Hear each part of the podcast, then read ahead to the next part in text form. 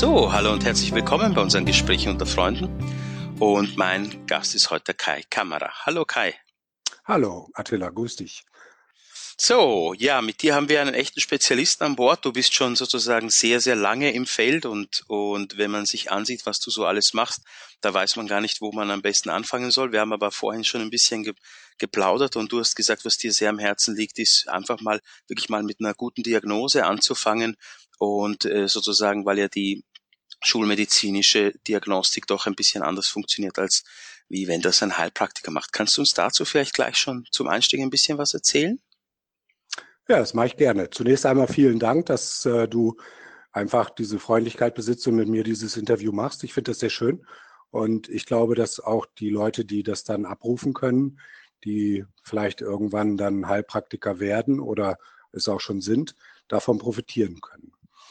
Ähm, bei mir ist es ähm, letztendlich so, dass ich natürlich durch meine berufliche Entwicklung aus dem schulmedizinischen Bereich dann irgendwann in die naturheilkundliche Betrachtungsweise gekommen bin.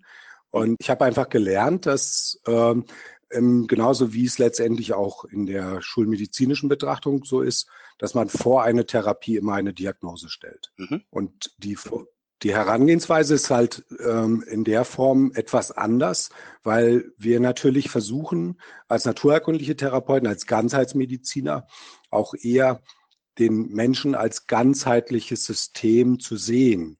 Und da ist es wichtig, dass man meistens nicht eine Diagnose im klassischen Sinne erstellen kann, wie zum Beispiel eine Blutdruckstörung, sondern dass man immer versuchen sollte, die Frage zu stellen, warum macht der Körper das eigentlich? Also was ist der Grund, warum jetzt beispielsweise bei einem Patienten der Blutdruck erhöht sein kann?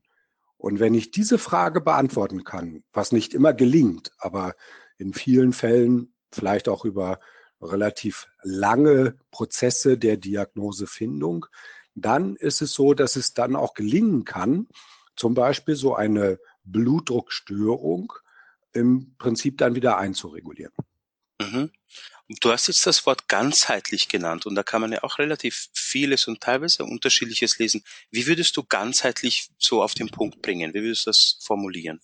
Also wenn ich versuchen würde, den Begriff ganzheitlich zu definieren, dann ist es so, dass ähm, ich sagen würde, dass sehr viele Komponenten angefangen bei den ganzen psychologisch-psychischen Komponenten, aber dann auch über zum Beispiel die ganzen Steuerungsebenen, wie zum Beispiel das zentrale oder vegetative Nervensystem, bis dann auch hinein in die hormonellen Regulationen, ähm, über beispielsweise dann die Zellebenen.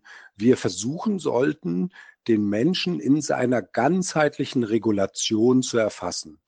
Und äh, da darf man diese Dinge nicht separat betrachten, sondern man muss versuchen, tatsächlich alle diese Komponenten, die ich eben aufgezeigt habe, und die sicherlich nicht vollständig sind, weil da gehören dann auch zum Beispiel Immunparameter dazu, da gehören Mikronährstoffversorgung dazu, da gehört die Ordnungstherapie als beispielsweise wichtiger Part dazu. Also wie schlafe ich, wie viel schlafe ich, wie hoch sind meine Stressoren, wie gehe ich damit um. Das ist also vielleicht so ein Versuch, wie ich den Begriff ganzheitlich definieren würde. Mhm. Und wenn wir jetzt nochmal zur Diagnose zurückgehen, könntest du einfach mal so die wesentlichen Unterschiede zur Schulmedizin nennen? Nicht nur jetzt in Sachen Diagnose, sondern vielleicht auch schon in, äh, wenn wir einen Schritt weitergehen, in Therapieplanung? Ja, das kann ich. Ähm, das ist auch gar nicht so schwer. Wenn man sich die klassische Herangehensweise aus dem, aus dem sogenannten schulmedizinischen Bereich anschaut, dann ist das sehr oft eine Defektanalyse. Das heißt, man macht eine Blutuntersuchung, guckt danach, ob beispielsweise Leberwerte erhöht sind. Wenn die Leberwerte erhöht sind, dann schließt man daraus, dass beispielsweise eine Entzündungsreaktion in der Leber abläuft und kommt dann so zu einer Diagnosestellung. Ein naturheilkundlicher, ganzheitlicher Therapeut sollte das meiner Ansicht nach auch machen. Also er sollte sehr wohl auch eine Defektanalytik machen. Aber dann macht er einen Schritt, geht er einen Schritt weiter. Und der Schritt, den er dann geht, ist die Funktionsanalytik. Das heißt, eine Leber kann durchaus in ihrer Funktion eingeschränkt sein. Das heißt, sie kann zum Beispiel in der Entgiftungsleistung äh, eingeschränkt sein. Es kann sein, dass das Gallensystem etwas träger ist. Und das würde man aber unter Umständen noch gar nicht im Sinne eines Defektes identifizieren. Und darum geht es, dass wir versuchen, so praktisch diese klassische äh, Defektanalytik nochmal mit einer Funktionsanalytik zu ergänzen.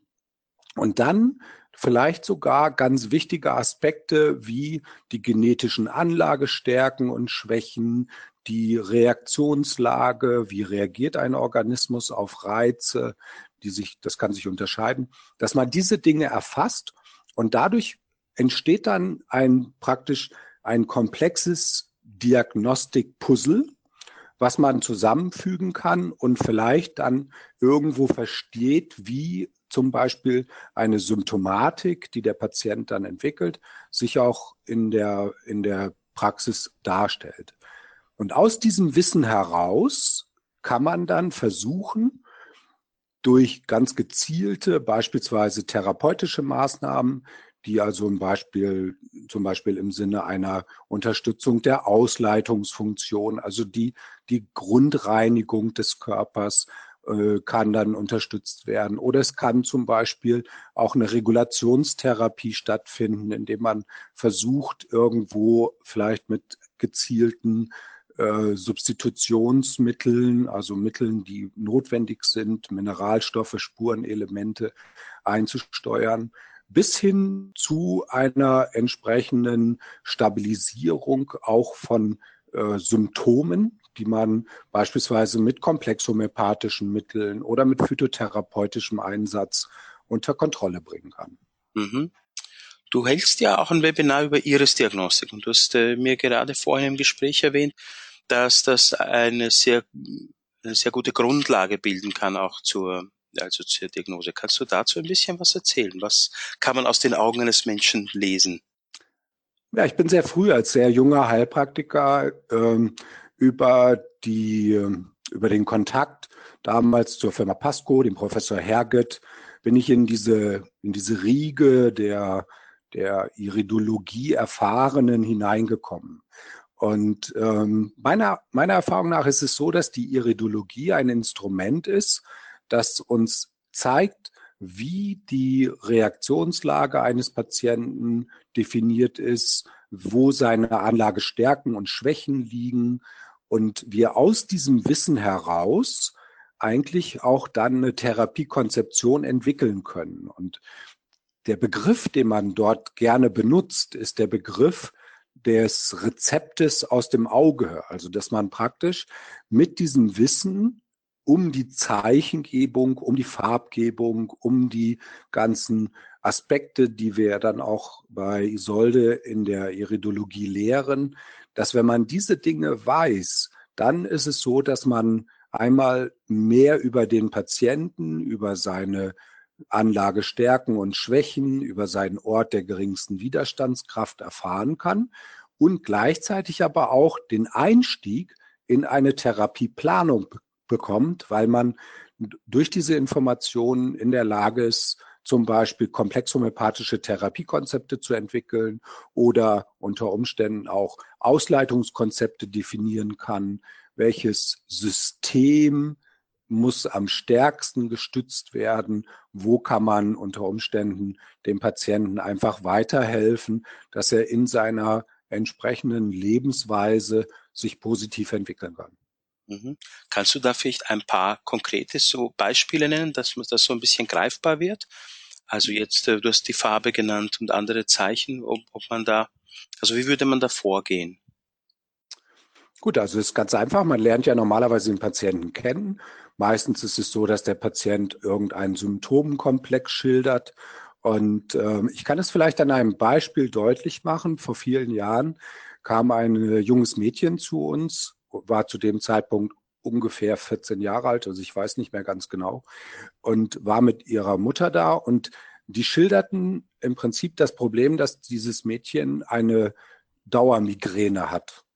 Also überhaupt nicht mehr aus diesem Prozess herausgekommen ist. Es gab mal Tage, wo sie wirklich kopfschmerzfrei war, aber es war eigentlich durchgängig so, dass dieses Mädchen Kopfschmerzen hatte.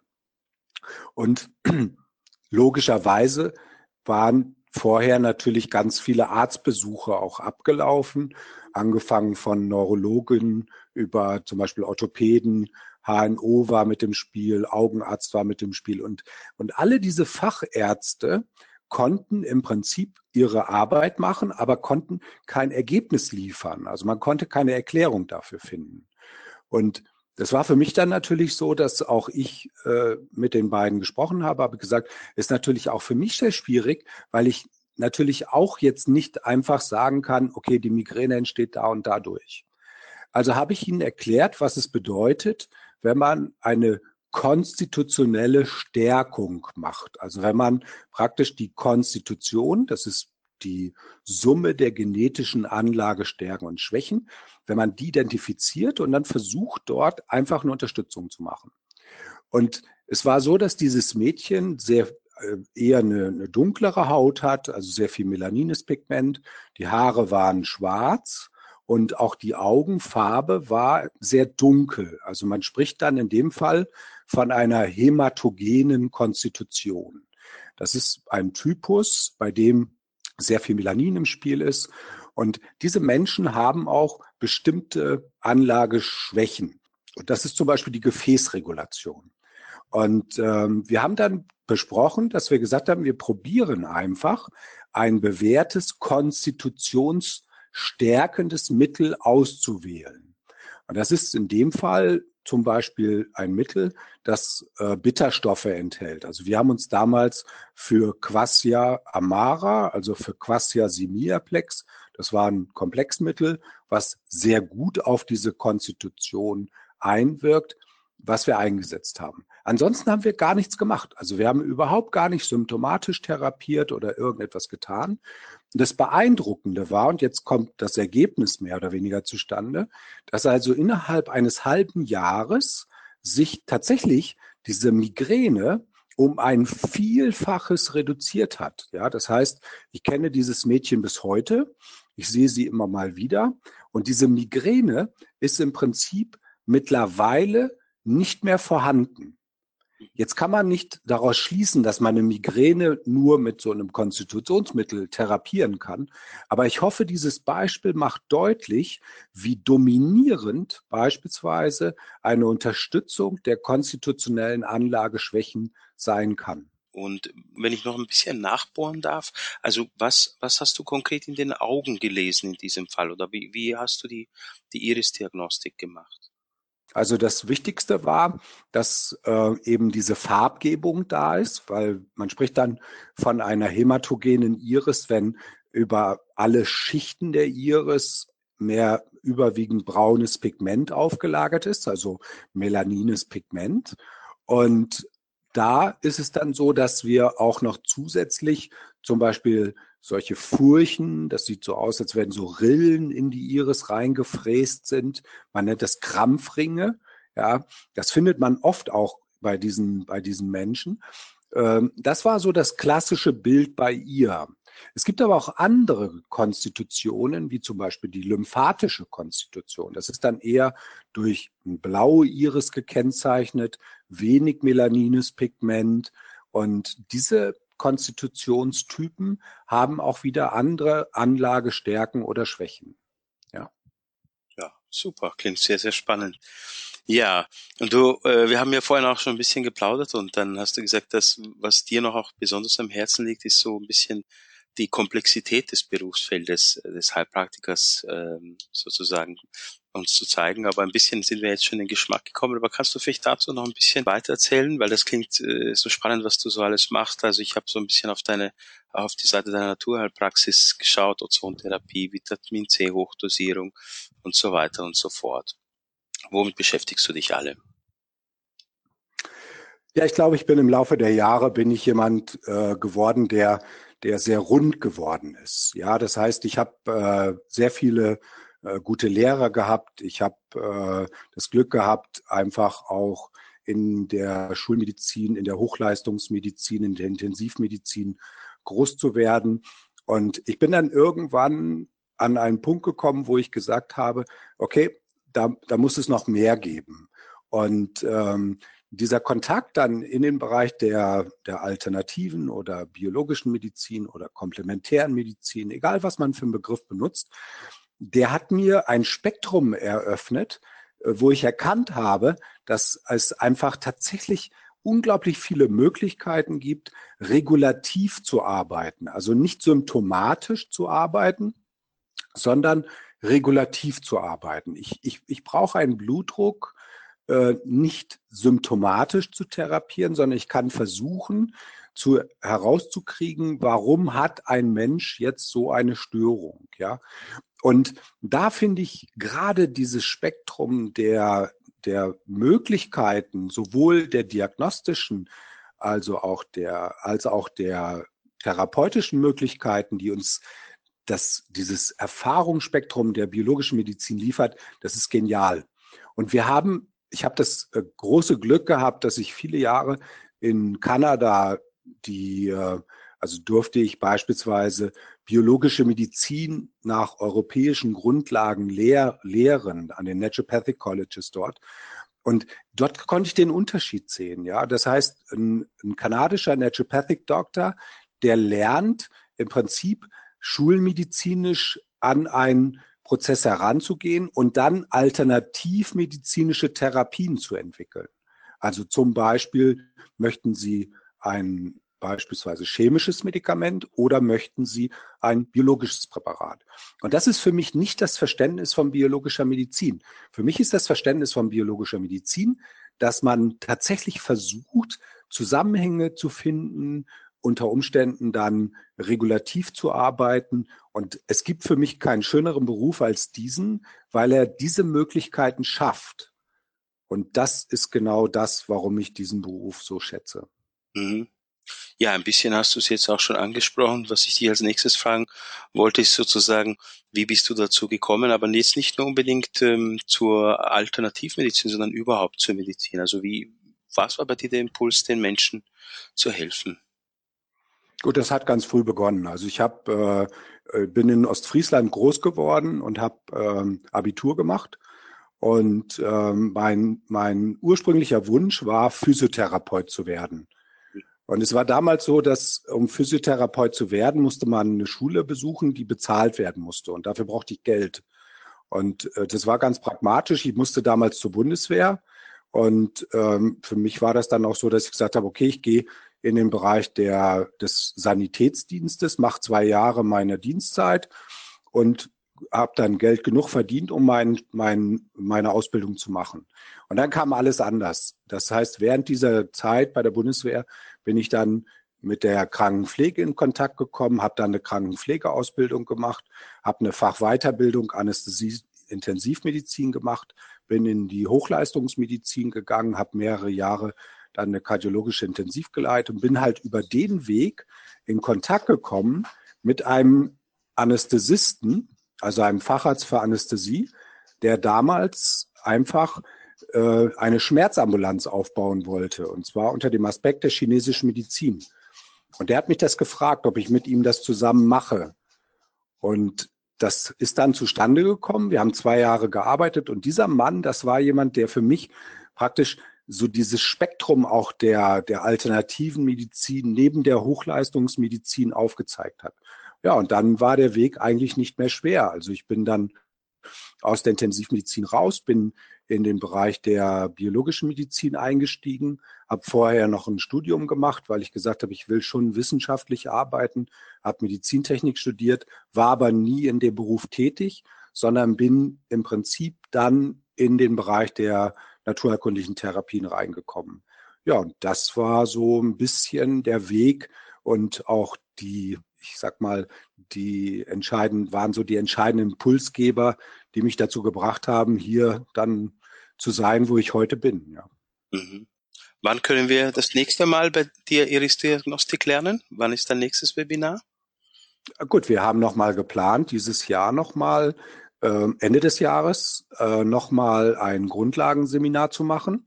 Das erste, ich durfte ja das erste Mal jetzt bei Isolde Richter arbeiten Und das erste ist äh, sehr gut angenommen worden. Es waren sehr viele Nachfragen, nochmal äh, das zu vertiefen. Und wir haben aber besprochen, dass wir erst nochmal ein Grundlagenwebinar machen, so wie wir das erste auch gemacht haben. Und dann werden wir im, im, in 2019 werden wir einen fortgeschrittenen Kurs machen. Mhm. Super. Danke, Kai. Noch eine letzte Frage habe ich an dich. Was, wenn jemand äh, bei dir diese äh, Wissenschaft der Iris-Diagnostik lernen möchte, was würdest du uns auf den Weg geben? Was würdest du den angehenden Heilpraktikern auch vielleicht auch allgemein auf, mit auf den Weg geben? Also ich meine, ich bin ja nun wirklich jemand, der groß geworden ist mit diesen ganzen alten äh, Sichtweisen und äh, auch den ganzen, dem ganzen Verständnis. Also ich habe im Laufe meines Lebens sehr viel gelernt und ähm, das ist etwas, was ich auch tatsächlich weitergeben möchte. Also dieses immer im Lernprozess bleiben, niemals stehen bleiben, ist etwas, was in diesem, gerade auch in unserem Beruf, diese Dynamik ausmacht und uns auch sicher macht. Ja. Und ähm, ich möchte vielleicht an dieser Stelle etwas, etwas anmerken. Ähm, ich habe in den, also jetzt bin ich ja dabei, ich lerne ja so langsam auch die Kolleginnen und Kollegen kennen bei Isolde Richter. Und das sind sehr viele, sehr erfahrene Heilpraktikerinnen und Heilpraktiker. Und was vielleicht auffällt, ist, dass ganz wenig äh, technische Diagnosesysteme benutzt werden. Also diese ganzen Kolleginnen und Kollegen, und ich gehöre dazu, wir versuchen, Wissen zu vermitteln, ja, ohne sehr viel technischen Aufwand. Und ich glaube, das ist ganz wichtig. Einmal im Lernen nicht stehen bleiben, weil wer stehen bleibt oder nicht mehr lernt, der bleibt stehen. Und zum anderen einfach wirklich das traditionelle Wissen, ob das jetzt aus der chinesischen Medizin, der traditionell europäischen Medizin, ob das die Iridologie ist, ob das Antlitzdiagnostik ist, ob das Techniken sind, wie ihr sie alle vermittelt, das ist eigentlich erstmal völlig egal. Wichtig ist, dass man einfach diese Dinge lernt, bewahrt, damit sie nicht verloren gehen. Und das ist mein Appell an zukünftige Kollegen und Kolleginnen, dass sie einfach das stärken, schützen und werten. Und ich möchte nochmal auf Kanada zurückkommen, weil die Kanadier haben leider keine Medizinhistorie aus der traditionellen Medizin, wie wir sie haben. Sie haben die indianische Medizin, aber ihnen fehlt diese Medizin, wie wir sie haben hier in Europa. Und das ist etwas, was dort aufgesaugt wird wie verrückt. Da ist ein unglaublicher Wissensdurst. Und diese Motivation, ja, die möchte ich praktisch auch hier weitergeben. Das ist der Grund, warum ich überhaupt unterrichte, warum ich doziere, warum ich an eurer Schule, an der Schule von der Isolde auch Unterricht mache. Danke, Kay. Das war ein schönes Schlusswort. Ich bedanke mich recht herzlich für deine Zeit. Ich bedanke mich bei der Aufmerksamkeit der Zuhörer. Vielen Dank und tschüss. Ja, vielen Dank auch dir und tschüss.